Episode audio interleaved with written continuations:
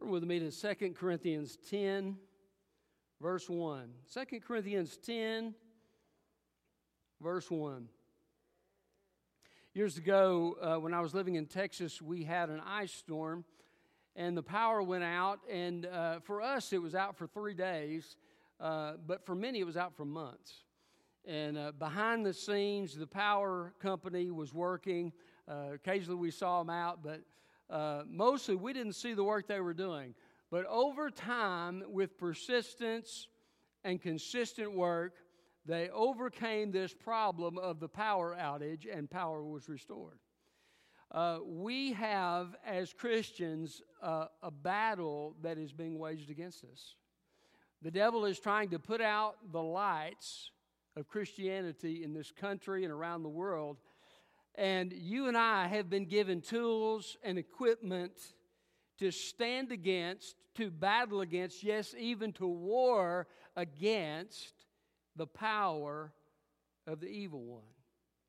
I'm convinced that our personal lives are at stake in this battle. Our families are at stake. This church is at stake. This country is at stake in this battle that is being waged. It is waged whether we acknowledge it or not. It is waged whether we participated in it or not. Uh, it is something that the enemy has consistently been doing. Paul understood this. He was writing to the church of Corinth. They had some issues and problems, and apparently, uh, some people who were false teachers had risen up in the church who were teaching the people things they shouldn't be teaching and who were criticizing Paul because they wanted to get the authority and the power that Paul had for themselves. So they criticized him, they ran him down. They said, Oh, he's, he's strong in his letters, but he's weak. He's not a strong leader. He's, he's weak when he's there in person and uh, doesn't deal with the problems in the way we should. But we, on the other hand, have the answer. And so they, they were opposing him. But Paul saw under the surface of what was a physical confrontation to a spiritual reality. And he realized that there was a spiritual battle being waged for the church at Corinth. And so he, he gives some guidance to them. He says, Look, he says, you, you, You've said some of these things, but I want you to understand that I have been praying not to get into a confrontation with you, but I'm willing to do so if necessary. But he said, I want you to understand something. We are waging war, we're waging battle, and we do so with weapons that are powerful. They're spiritual weapons. And these weapons can overcome the power of the evil one. Yes, all the high, exalted things of the enemy can be overcome through these weapons that we use. Don't think we're without power. Don't think we're unable to face the threat that is there.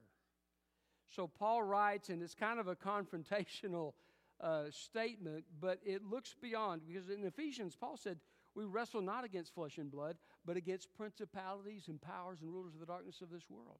So our real struggle is not with people, even though there may be a genuine struggle there. Our ultimate struggle is with the spiritual world. And so we handle these problems with spiritual weapons. And if we get a hold of this and we begin to use these spiritual weapons in our lives, I think it can make a huge difference in our personal growth as Christians, in our families. Uh, if you've got a, a, wayward child, it can make a huge difference. I've seen, seen that happen in my own family. Um, and, and God is able to work and to move uh, through these spiritual weapons. And so uh, we need to wage war spiritually through the power of the Holy Spirit and the, and the authority of Jesus' name.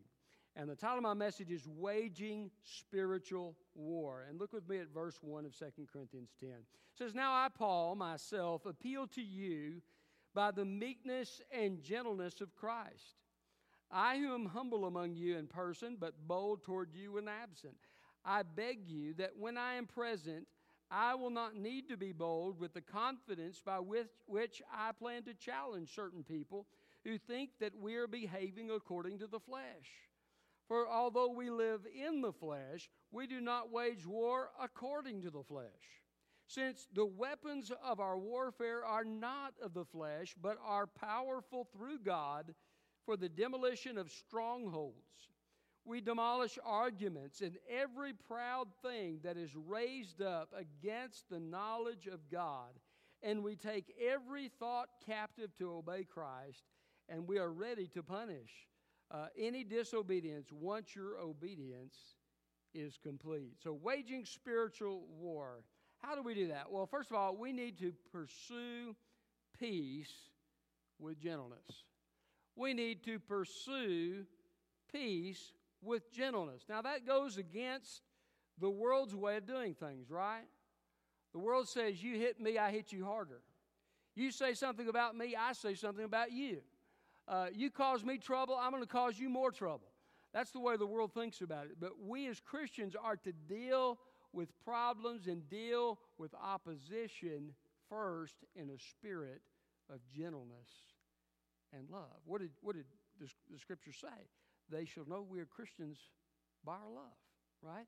The one characteristic that is to set us apart above everything else is the characteristic of love. So Paul says, I have been gentle with you, and this has been on purpose. I am coming to you in the meekness and gentleness. Actually, both of these words can be translated gentleness. The second one has the idea of being gracious. Aren't you, don't you love gracious people who, who are kind to you when you don't deserve it?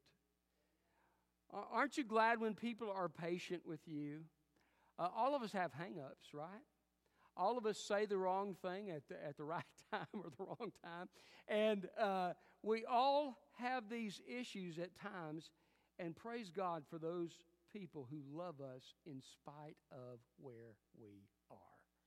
Were it not for that, none of us would get very far in our spiritual walk, would we? Because we grow as we learn to overcome these things in Christ's power. And so uh, we pursue peace. This is one of the things that um, the scripture says is part of the characteristic of a person who fears God. They seek peace and pursue it. So, peace is a pursuit, peace is a goal, peace is something they're considering how they might achieve, right? So, when that person wrongs us, or perhaps maybe is doing something in the church that's inappropriate, we think, okay, how can we face this with gentleness and pursue peace in this situation so that we can build a bridge rather than set up uh, an armament against someone else? It's amazing when you deal with people in love how sometimes they will respond. And it, it, it's amazing. And trust is built, the problem can be overcome. Other times, somebody may not listen to you, but that's not up to you, that's up to them but we pursue peace. Now, in some cases, there may be those times, just as Paul is apparently on the verge of having to do, where we may have to take a strong stand. But we do that as a last measure, and we do that as we cover it with prayer. Even better, cover it with fasting and prayer if, it's a, if it has the potential to cause a great problem in the church. But we pursue peace with gentleness. Now, it, it's amazing. Paul is an apostle, okay? Big A apostle. He is uh, an eyewitness of Jesus himself. Uh, there are no big A apostles today.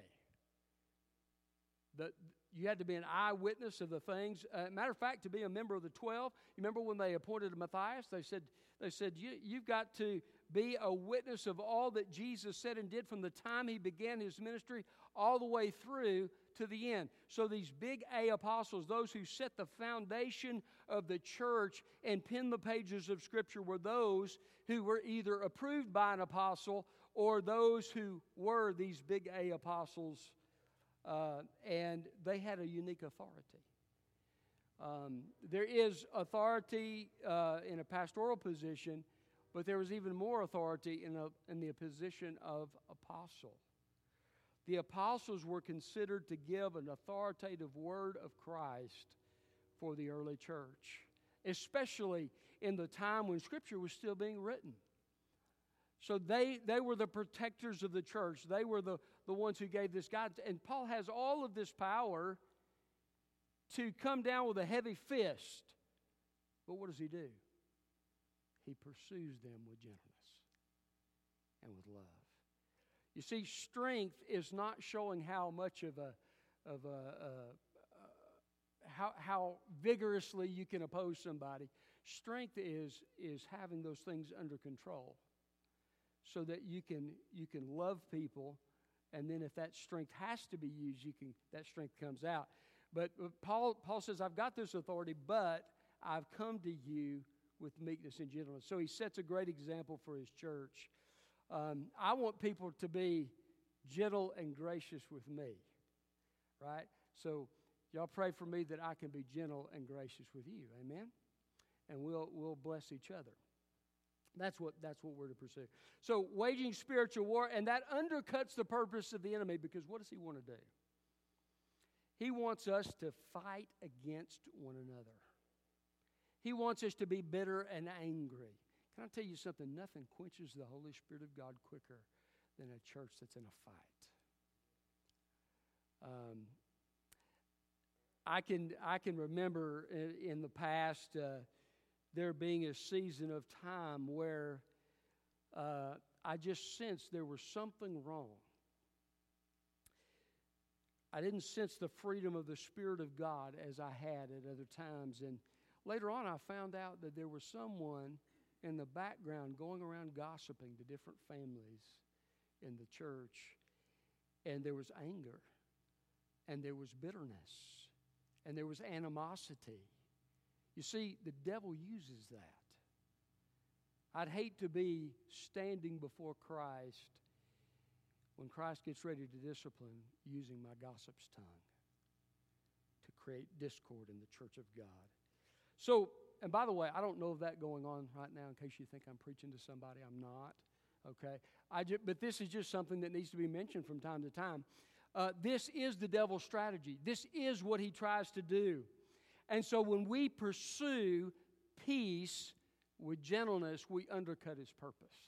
When we love people when they don't deserve to be loved, we undercut his purpose. It is a, a way of waging spiritual warfare through the love of Christ. Don't be overcome by evil, but overcome evil with good. So, waging spiritual war, how do you do it? We need to pursue peace with gentleness. Secondly, we need to expect unfair opposition. We need to expect unfair opposition. Now, he mentions it in passing here. It's kind of uh, ironic, maybe a little bit of sarcasm here. I who am humble among you in person, but bold toward you when absent. He explains that elsewhere in this book. But here he just mentions it. They had been unjustly criticizing him. Um, I remember um, in a previous church, I'd, I had a fellow that was a, a problem. I mean, he, he was a center of trouble everywhere he went. I mean, it just surrounded him. And uh, there was a fellow in my church who he just got downright angry with me one day. And he said, You need to take the bull by the horns and deal with this guy. That's about the way he said it. and um, I said, Well, I said, I'll pray about that. And I, I didn't feel led by God to address it strongly at that point. And, and then later on, when God get, did give me the freedom to address it, I realized what a mistake it would have been to address it that way back then. Um, so um, he's, he's saying, look, expect this unfair opposition. I'm going to tell you something. If you serve in the church, I don't care whether you're a Sunday school teacher or a children's worker or whatever position you, you choose to serve God, at some point somebody will criticize you unfairly. Just expect it. It's going to happen. And the, and, and the, the higher up you get in your service, the more it's going to happen. People are going to misunderstand you. They're going to criticize you unfairly. And so sometimes we just got to realize that's part of the, it comes with the territory. Uh, the enemy will implant thoughts within people's minds. I, I believe that with all my heart. You say, Preacher, you're weird. Uh, you really believe that stuff? Yes, I do. I believe the enemy is at work in good, well intentioned people sometimes, and he'll put a thought in their mind, and it will come out their lips, and they will criticize that person who's serving. Why? Because he wants to discourage. Right? His goal is anybody who's serving God, anybody who's doing good things for God, he wants to take them out. He wants to discourage them. He wants them to quit. He wants them to think it's not worth it. Nobody appreciates me. Nobody sees it. Uh, and, and all I get is criticism. And he wants them to quit. It's part of his strategy. So just expect that unfair criticism when it comes. And don't be surprised by it. Now, Paul did deal with that. He explained what his heart was. And sometimes you have to do that. Uh, you have to, sometimes you can ignore criticism, but other times you've got to address it. Uh, if it becomes a big enough issue, you've got to uh, explain to people where you are and, and what your thinking is and why you are doing things the way you're doing them. Because uh, the people that are trying to support you need to understand uh, where uh, the other side of the story is. And so, uh, but this is something just to expect. It is something the devil does. Did you know the devil's an accuser? Zechariah 3. Uh, Zechariah sees this vision, and they had a priest. This is not Joshua that brought, fought the battle of Jericho, but they had a Joshua the high priest in Zechariah 3. And in Zechariah's vision, this Joshua is standing before God and he's clothed in these filthy garments, and Satan is accusing him before the throne. Look at this lousy high priest. Look at, look at these filthy garments. He's not fit to be here, you know, so forth and so on. I love the fact that the Bible says the angel or messenger of the Lord, the messenger of the Lord, is Jesus Christ he comes and he intercedes on Joshua's behalf and he takes that filthy garment off and he puts a, a, a, white shining robe upon him so that he's fit to be in the presence of God. By the way, that's what Jesus did at the cross. And Jesus is our advocate. And so Satan may accuse us, but what did Jesus say to his disciples? Rejoice when men revile you and persecute you and say all manner of evil against you falsely for my sake. For great is your reward in heaven. For so persecuted they the prophets who were before you. Um, I had, I had one fellow in a previous church, he used to try to catch me doing something wrong. He'd suggest things to me. One time he said, he said, well, why don't you just put that on the church credit card? I said, I'm not going to do that. He said, Well, our last pastor did. and so I knew he was watching to see, he was trying to catch me doing something wrong. Did you know there are people that will do that? Uh, and, and, and then if they can't find something to accuse you, it's like Daniel. They try to come up with something. With Daniel, they couldn't find anything to accuse him about. So they said, well, we'll have to come up with something that we can get him related to his God. And so, you know, they came up with the whole thing about only praying to uh, the king. And so uh, they dealt with Daniel that way. And of course, God ended up delivering Daniel. Jesus, the most perfect human being to ever take a breath, was falsely accused. In his trial, there were, there were all these false witnesses going back and forth. Pilate was not convinced by it. He says, This is a bunch of baloney. Uh, and you know he was he wanted to let jesus off but he fell under the political pressure they said you're no friend of caesar if you let somebody who says he's the king go and uh, and so he gave into the political pressure but he saw no evidence against jesus but there was all this false accusation going on recognize if you choose to serve jesus it's not a path for wimps you need to expect false accusation and opposition that is unfair. Um, so, waging spiritual war, how do you do it? Well, you need, first of all, to pursue peace with gentleness. Secondly, to expect unfair opposition. Thirdly, you need to use spiritual weapons. Look at verse 3. For although we live in the flesh, that is, we, we're human beings, right? We're, we got a fleshly body. Uh, we do not wage warfare according to the flesh. In other words, according to this world's way of waging war, this the old nature's way of doing things. Since the weapons, verse 4, since the weapons of our warfare are not of the flesh, but are powerful through God for the demolition of strongholds. We demolish arguments and every proud thing that is raised up against the knowledge of God. We take every thought captive and we are ready to punish every disobedience. So there's this idea of all, all, all, every, every, every. There's nothing that these spiritual weapons cannot accomplish with God's strength and power on our side. Uh, he mentions strongholds. Uh, the enemy can have a stronghold in a human being's life. You and I are, uh, if, you, if you know Jesus Christ, you belong to Christ. You're part of his kingdom. You don't belong to the devil. The only territory Christ can, ha- or I mean, that Satan can have in your life is the territory you give him. You make a choice to follow a sinful path in your life. Uh, scripture says, He who sins is a slave of sin. And, and there begins to be a sin habit, and the devil gets a foothold, and sometimes a stronghold in your life. Uh, that doesn't mean you can't overcome it, but sometimes it can be very difficult. We need, at that point, to rely on one of the other weapons, which is the weapon of God's church.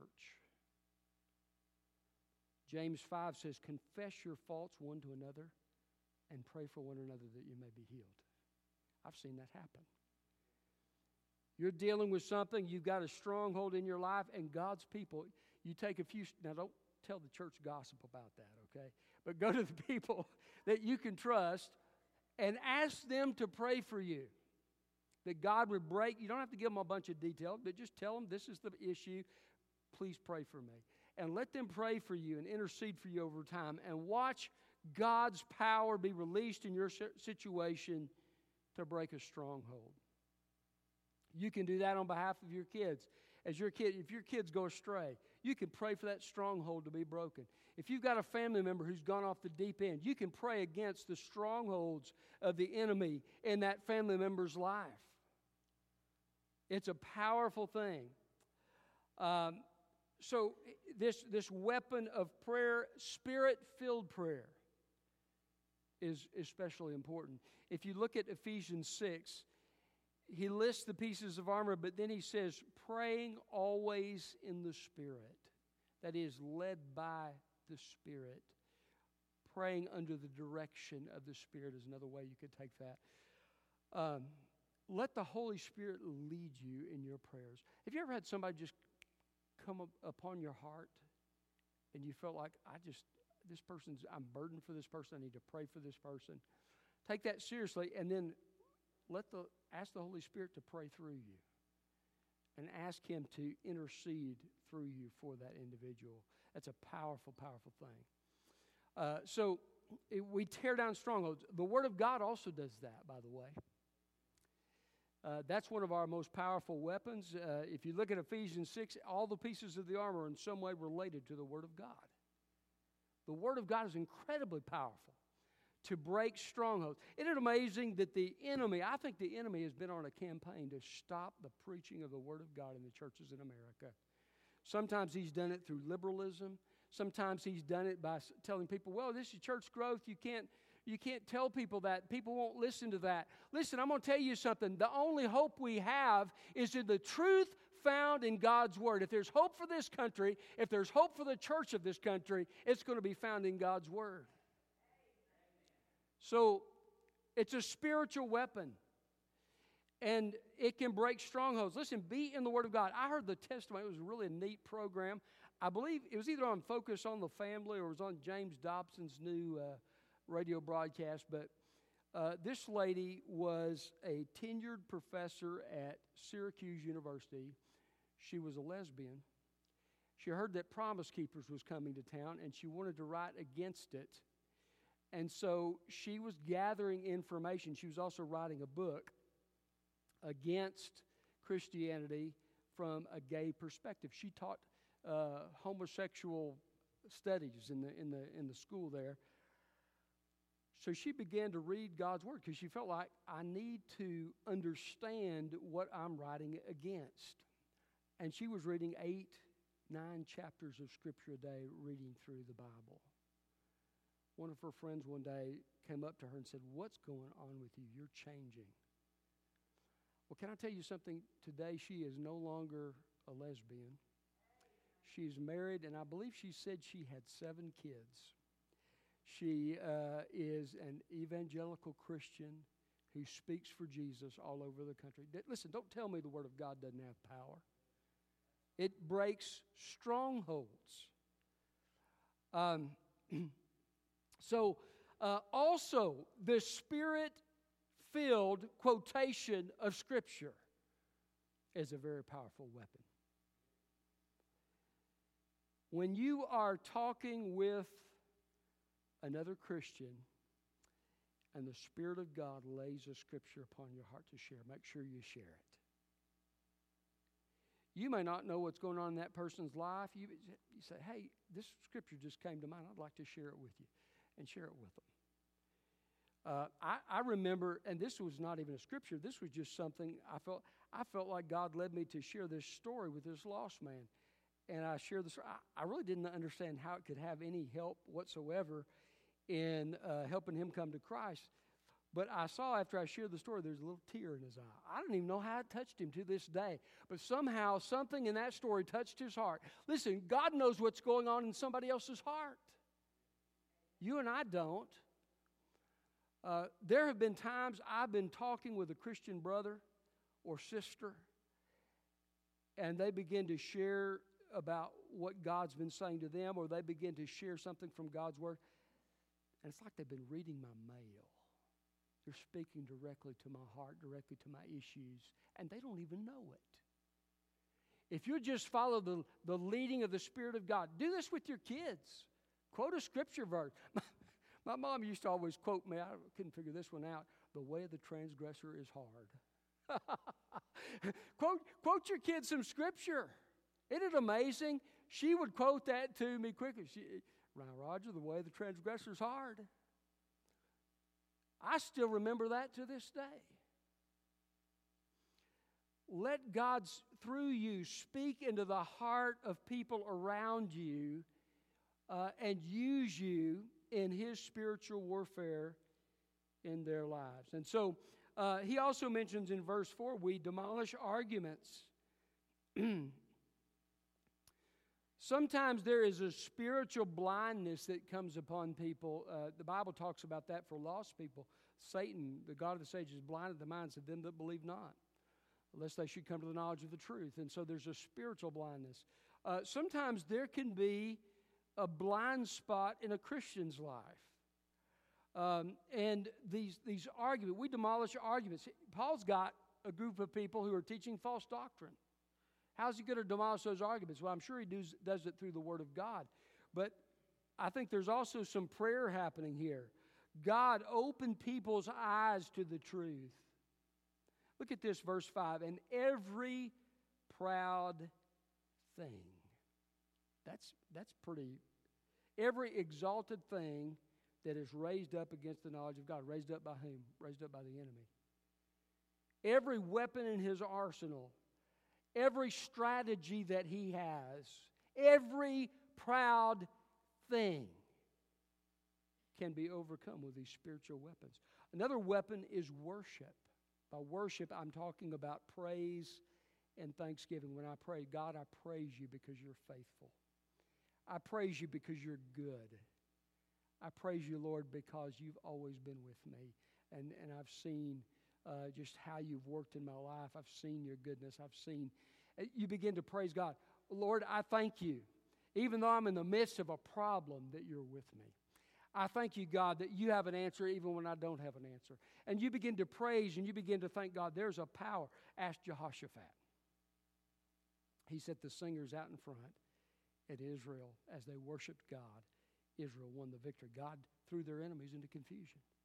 Praise is a spiritual weapon. Praise Him in the good times. And there's an old song that said, In the good times, praise His name, in the bad times, do the same. That is great theology. You praise God every single time, every single day. Praise God. Why? Because it strengthens you, it draws you closer to the presence of God, and it is a spiritual weapon God uses against the enemy. Use that spiritual weapon. Um,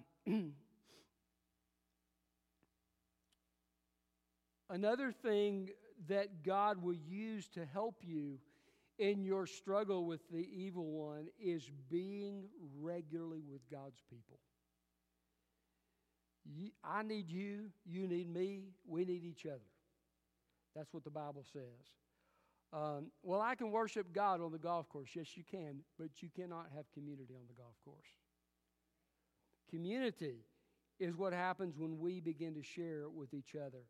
That happens, that's one great reason to do uh, Sunday school, small group, that kind of thing, because it helps you to be able to share these are my burdens, this is what I need prayer. Uh, and there's this support system. Did you know that when you are down, probably there's another Christian in the church who's up and they can encourage you?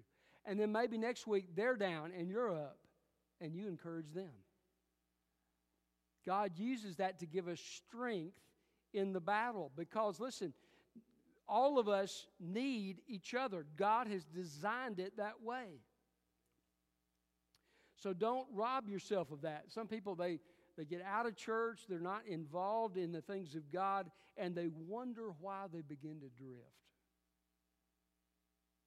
I even saw, I was actually going to church, and I didn't know it, but uh, I began to suspect it after a while.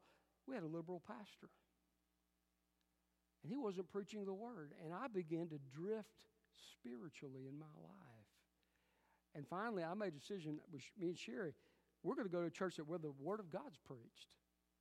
I need it. I, I, need God to speak into my life.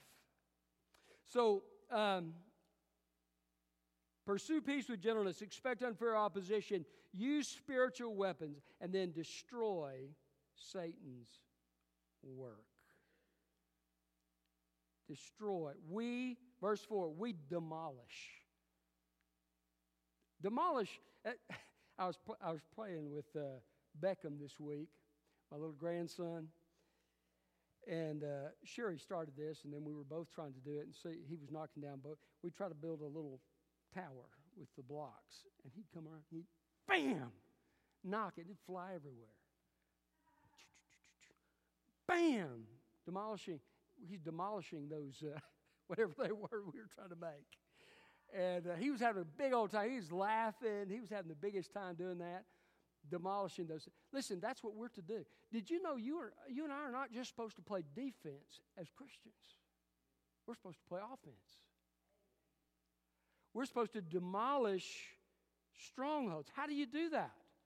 Well, one way is persistent prayer. As you pray for somebody and then you ask God to use them. Um, you know somebody who's lost and you put them on your prayer list and maybe you invite them to your house and, and you have dinner or whatever, but, but you're investing in that person over time and maybe you get in conversation and God begins to work.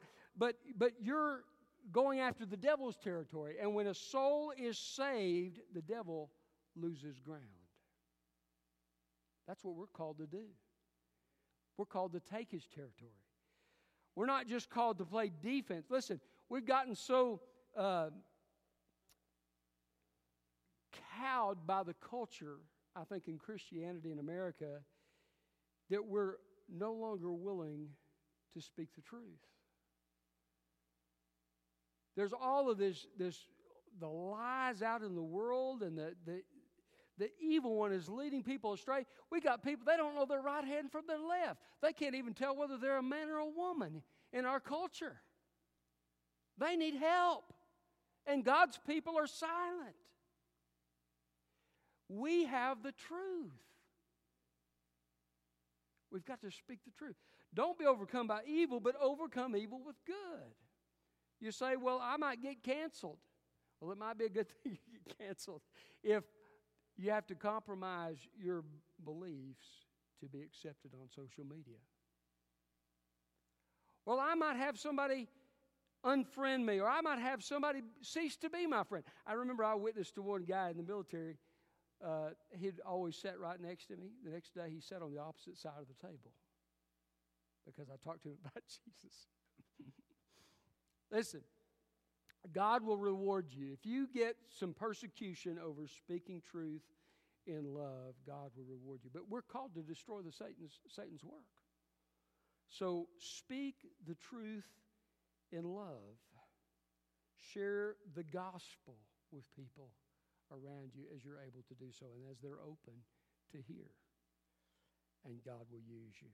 Waging spiritual war. How do we do it? Pursue peace with gentleness, expect unfair opposition, use spiritual weapons, and destroy Satan's work. As God's people, that's what we're called to do to wage a spiritual war. Um, king David was, uh, he not wasn't yet king, but he was fleeing from Saul. And he goes to the priest Ahimelech and he's looking for a sword. He has to flee quickly, he doesn't have any weapons.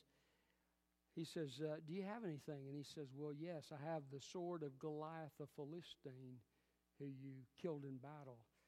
And he said, Give that sword to me. He says, There's none like it. I'm going to tell you something. There's none like our Savior. I want to tell you something. There's nothing like the power of His Word. I want to tell you something. There's nothing like the power of God's people consistently calling out to Him in prayer on behalf of lost souls. Oh, the power of it. My last church, we saw, we saw God do, I, I can only describe it as supernatural. It wasn't me. But God, we've been praying for God to bring revival, and God brought revival. And it's like God spoke. It was the most uncanny thing I've ever seen. We went from having things one way to having things completely different. And people were at the altar. I, I couldn't get people to come to the altar. People were all over the altar weeping in conviction over sin. People were being saved every service. Listen, that's what, when God shows up, it's not about what you can do or what I can do, it's about what He can do. And all He has to do is speak. That's the power he has. There's none like him. So don't ridicule the devil. You're not supposed to do that. Uh, Michael the archangel says, The Lord rebuke you. But don't be afraid of him either. Because greater is he who is in you than he who is in the world. Stand up, speak up, move forward in the name of Jesus Christ. If you're here today and you don't know Jesus Christ, can I tell you something? He loves you. Jesus paid the price for you at Calvary's cross. Every sin was laid upon Jesus that you've ever committed, and He died for it, and He said, It is finished, and He rose again. And the Bible says if you'll make a choice to turn from your sin your own way, to follow Christ and receive that gift of eternal life, that He'll save your soul. If you'd like to do that this morning, I'm going to invite you here in just a moment to do that. We're going to have a time of invitation here in just a moment. And uh, I'm going to invite you to come, and I'll pray with you here, or you can come to the altar and say, Lord Jesus, I surrender to you, and I receive that gift of eternal life. If you're here today as a child of God, maybe you have been just kind of lax. You've not been in the Word of God as you should be. Maybe you haven't been in prayer as you should be, and uh, and there's some some issues in your life that you need to begin doing warfare about. Maybe you just need to come to this altar and tell tell the Lord, Lord, I've kind of failed to, to, to do warfare in my life and help me to do that in the power of your Spirit. If you need prayer, I'll be here at the front. Let's pray. Father, we thank you for your word. Thank you for the fact that your power is so great. And Lord, your, your gospel is so powerful that souls can be saved through it, lives can be changed through it. Thank you that greater is He that is in us than He that is in the world. Lord, I pray for these who are gathered here today. I don't know what uh, personal battles they're facing or what they may be facing in their families or um, God, we, we just ask that you would use us as a body to wage warfare spiritually through prayer and through your word and through this body of believers so that we can see victory and we can take the devil's territory.